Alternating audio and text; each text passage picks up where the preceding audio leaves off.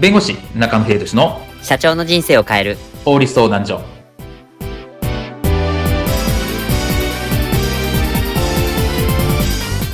こんにちは弁護士の中野秀俊です。こんにちはアシスタントの堀内隆です。この番組は IT 専門の弁護士中野秀俊がこれはすぐに使える法律主に企業法務の知識を分かりやすくそしてちょっとコミカルにお伝えする番組です。よろしくお願いいたします。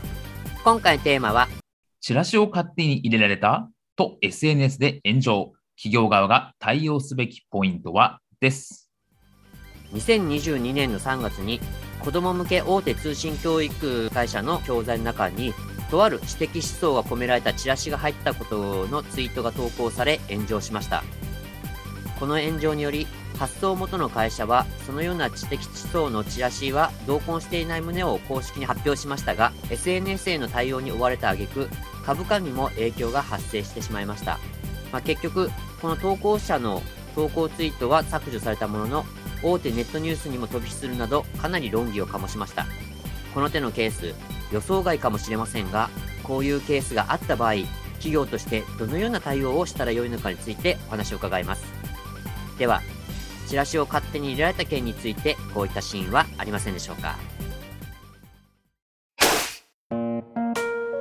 社長 SNS にうちのギンギン Z の配送折り込みに変なチラシが入ってたとのお問い合わせが入ってきましたは？何それ？これだそうです SNS にチラシがアップされていましては？あなんだこりゃ。ギンギン Z を飲むと体に毒だ。健康になりたいなら人参ジュースを飲めだと？当たり前じゃねえか。いやいや、そこ肯定しちゃダメでしょ。おっと、そうだった。これ名誉毀損じゃねえか。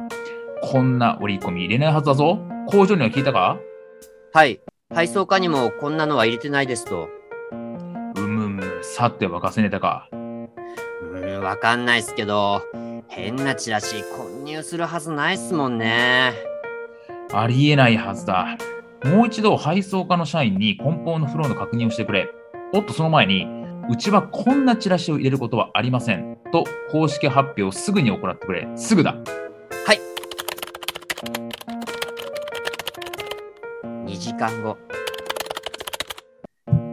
ふぅ、やっと対応完了。なんか疲れたな。あ、そうだ。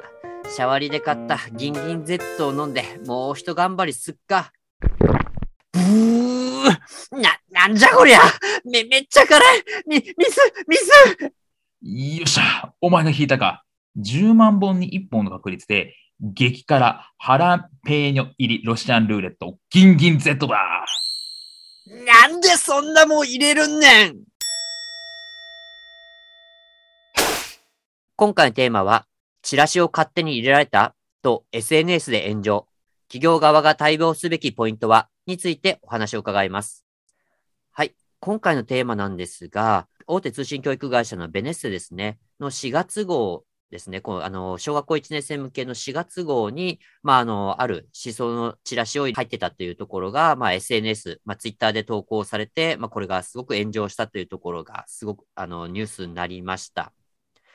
まあ、あの、こういった指摘思想のチラシですね、まあ、入れられたとかっていう、まあ、投稿があるっていうのは、まあ、なかなかちょっと、まあ、ないケースだなというところなんですけど、でもこういったケース、結構炎上があの広がって、まあ、ニュースにもなったりとか、株価にまで影響してきたっていうのは、ちょっと結構、まあ、有意識事態かなと思います。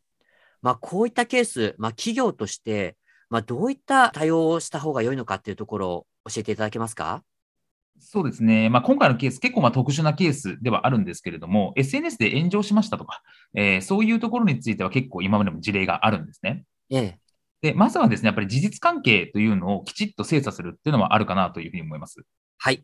今回であれば、そのチラシというのが本当に入っていたのかどうかとか、っていうところをちゃんとまあ精査するというところですね。うん、いうところをちゃんと、えー、精査して、そして発表する。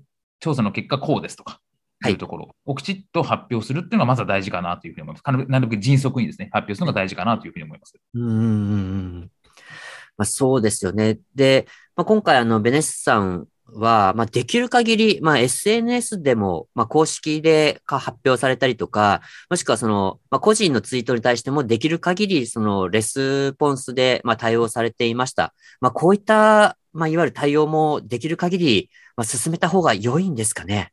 まあそうですね。まあどこまでするかっていう部分はあるんですけれども、少なくともその SNS で公式のアカウントがあるのであれば、そこの発表の場でもあるので、きちっとそこは発表した方がいいかなというふうに思います。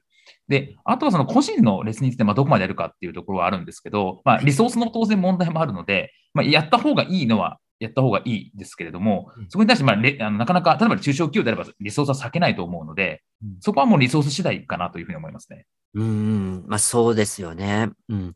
炎上するとやっぱりね、もう数千、数万単位でちょっと広がっていくっていうところもあるので、まあなかなかね、手に負えないっていうのも実情ですもんね。そうですね。で、あとはこれがま本当に事実じゃないみたいな話であれば、まあ、法的措置みたいなところ、本当にやその投稿者の方とか、そういう方に対して、ま、法的措置を取る。まあ、これは本当お金が欲しいというよりも、きちっと企業として対応してますよと。いうところ、許してませんよっていうところをちゃんとアピールするっていう狙いもあるのかなと思うので、まあ、きちっと法的措置を取るっていうのはあるかなというふうに思います。はい、なるほど。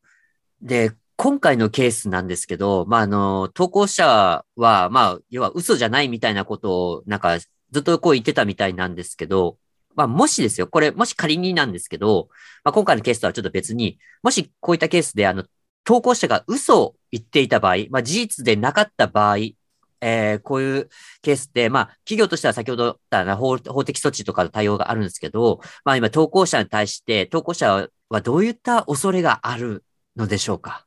そうですね。まあ、これ仮に嘘だったと。まあ、これに限らずですけれども、嘘の情報で、まあ、企業の、まあ、信用を貶めたみたいな話になればですね、これは、まあ、偽計業務妨害って話になりますと。はい。まあ、嘘を言って相手の業務を妨害したという、まあ、偽計業務妨害罪っていうのがあるんですけれども、はい。まあ、それに該当する刑事上はですね、なので企業としては刑事告訴をするとか、そういったことが考えられるかなというふうに思います。刑事事件問うことができる、もう事案なんですね。そうですね。で、あとはもちろんですけれども、それによって、例えば、いろんなことをしなきゃいけなかったとか、株価が落ちたみたいな話であれば、損害賠償請求、まあ、これ民事の話ですね。をするというのもあるかなというふうに思います。いずれにしても、この法的措置をまあちゃんと取って、許してないんだよと、企業としてきちっとまあ断固たる姿勢を示してるんだよっていうことをまあ示すっていうのも大事かなというふうには思います。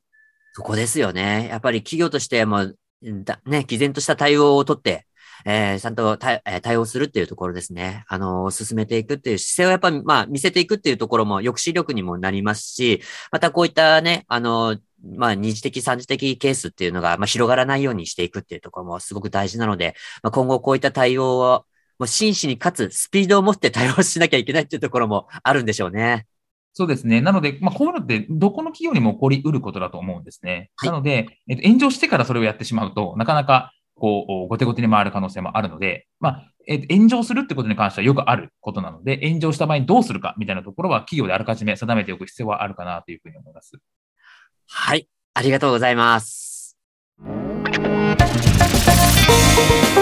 今回の弁護士中野秀俊の社長の人生を変える法律相談所はお役に立てていただけましたでしょうか？企業活動において気がつかないうちに違法になっていることやちょっとした法律の知識があれば一気に打開できるそんな法律のエッセンスをご紹介していきますのでこの番組をフォローいいねをお願いいたします。よろしくお願いいたします。ではまた次回をお楽しみに。ありがとうございました。ではまた